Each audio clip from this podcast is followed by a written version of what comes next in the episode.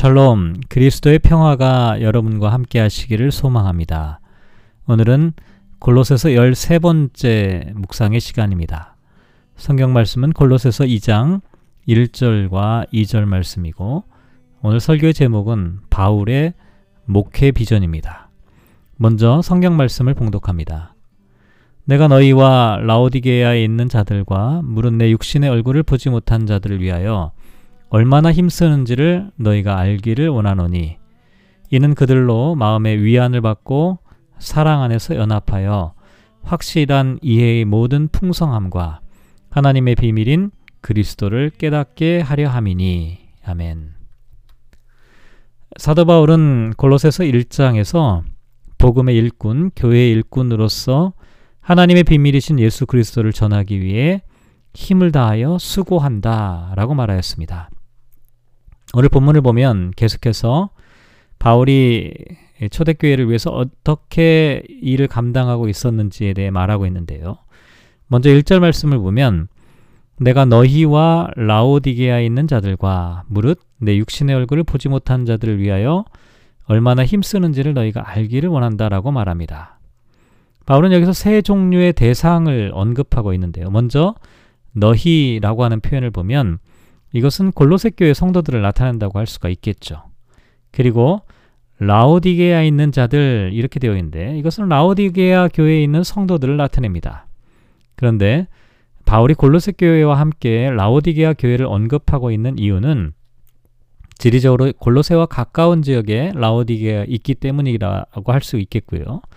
특히 골로새 교회와 라오디게아 교회가 겪고 있는 상황이 비슷했기 때문에 이렇게 함께 언급하고 있는 것이다 라고 말씀을 드릴 수가 있습니다. 그러니까 이 편지가 골로새 교회 성도들에게 뿐만 아니라 나중에 라오디게아 교회 성도들에게도 회람될 수 있다는 것을 염두에 둔 것이죠. 마지막 세 번째 대상으로는 무릇 내 육신의 얼굴을 보지 못한 자들 이렇게 되어 있는데요. 골로새 교회와 라오디게아 교회뿐만 아니라 사도 바울을 직접 만나지 못했던 다른 모든 이방인 교회와 성도들을 지칭하는 것이죠. 바울은 이들을 향해서 자신이 얼마나 힘쓰는지를 너희가 알기를 원한다 라고 말합니다. 여기서 말하고 있는 힘쓰다, 아곤이라고 하는 단어는요, 1장 29절에서 힘을 다하여 수고한다 라고 말했던 동사와 같은 단어입니다. 그래서 바울은 골로새 교회와 라오디게아 교회 그리고 모든 흩어져 있는 이방 성도들을 위해 고군 분투하고 있다는 것을 성도들이 알아야 한다라고 말하는 것입니다. 그런데 바울이 이렇게 엄청난 수고와 고난을 기꺼이 감당하는 이유는 우리가 앞서 1장 28절에서 그 목적을 살펴봤는데요. 바울은 이렇게 말했습니다. 우리가 그를 전파하여 각 사람을 권하고 모든 지혜로 각 사람을 가르침은 각 사람을 그리스도 안에서 완전한 자로 세우기 위함이다 라고 말합니다.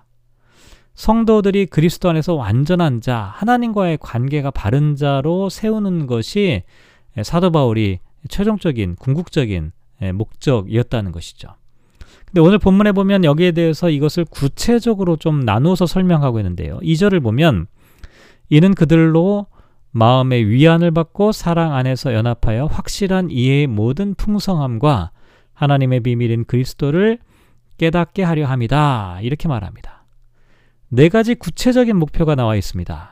첫 번째는 모든 성도들이 마음의 위안을 받기를 원한다 라고 말합니다.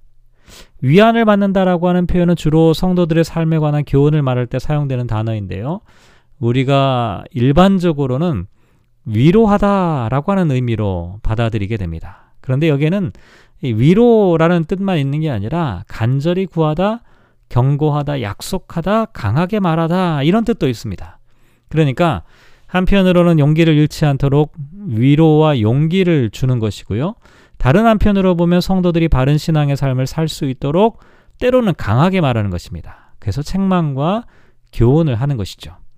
요즘으로 말하면 목회자의 목회 활동 전체를 포괄하는 표현이 바로 이 위안이라고 하는 단어인데 목회는 고통과 어려움에 빠진 성도들을 위로하면서 동시에 잘못된 교훈과 가르침에 빠지지 않도록 강하게 말하고 경고하고 또 경계하는 것도 포함하고 있다라고 말씀을 드릴 수가 있습니다. 이게 첫 번째고요.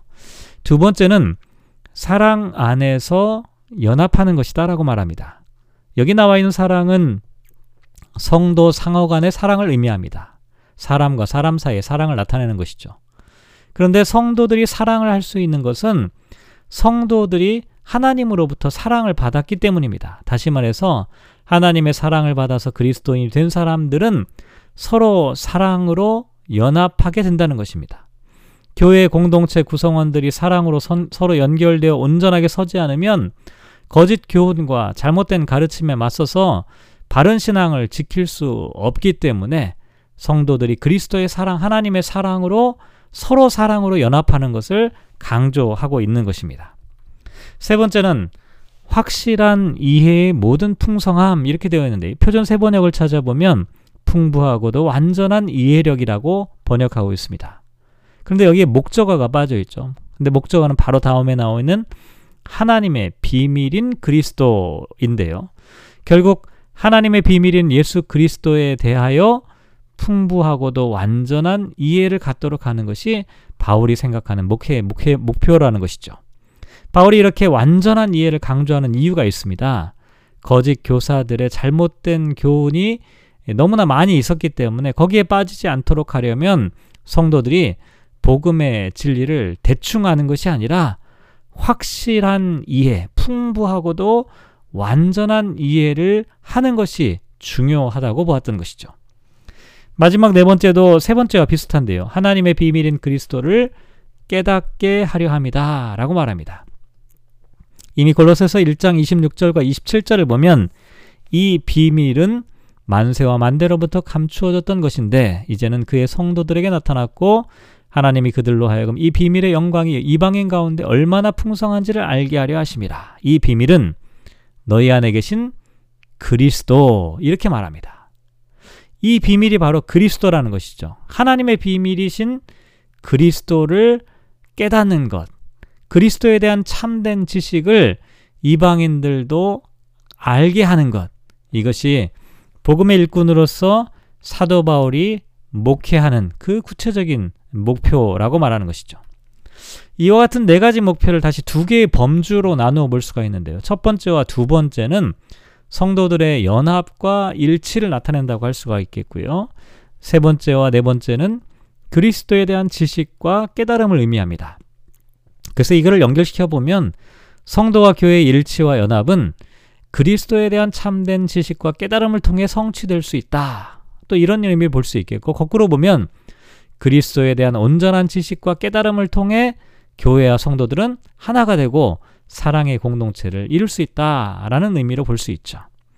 교회의 일치는 맹목적으로 무조건적인 일치가 아니라 그리스도를 중심으로 하는 일치, 사랑이 되어야 하고 또 그리스도를 중심으로 하나가 되는 공동체는 필연적으로 사랑의 공동체, 사랑으로 연합되는 공동체가 될 수밖에 없다는 것입니다. 바울은 이와 같은 비전과 꿈을 갖고 목회를 하고 있었습니다. 그래서 성도들이 복음에 대한 확실한 지식과 올바른 이해를 갖게 되면 사랑으로 연합하여 어떠한 상황에서도 좌절하거나 넘어지지 않고 서로에게 힘과 용기를 주는 공동체가 될 수 있다고 믿었던 것이죠. 그래서 이와 같은 신앙 공동체를 이루기 위해 최선을 다하고 있다고 말하면서 성도들도 이와 같은 사실을 알아주어야 한다라고 말하고 있는 것입니다.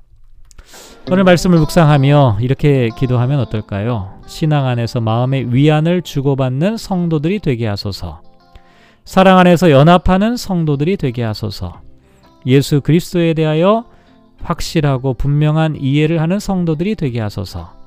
하나님의 비밀인 예수 그리스도를 깨닫는 사람이 되게 하소서. 사랑하는 성도 여러분, 오늘도 말씀을 묵상하며 하루의 삶을 살아가게 됩니다. 사도 바울이 얼마나 애쓰고 수고하였는지를 너희가 알기를 원한다. 라고 말합니다. 아, 이렇게 열심히 헌신하고 애쓰는 것을 우리가 인정하고 존경하고 존중하는 것 참 중요한 일이라고 생각합니다. 그렇게 서로를 용기를 주고 또 북돋아 주는 것이 우리 공동체 가운데 참 필요한 일이 아닐까 생각해 봅니다. 그리고 우리가 하나님의 비밀인 그리스도를 통해 또 깊은 사랑과 교제를 나눌 수 있는 우리 빅토리아 하니께 모든 신앙 공동체가 되기를 주님의 이름으로 축복합니다.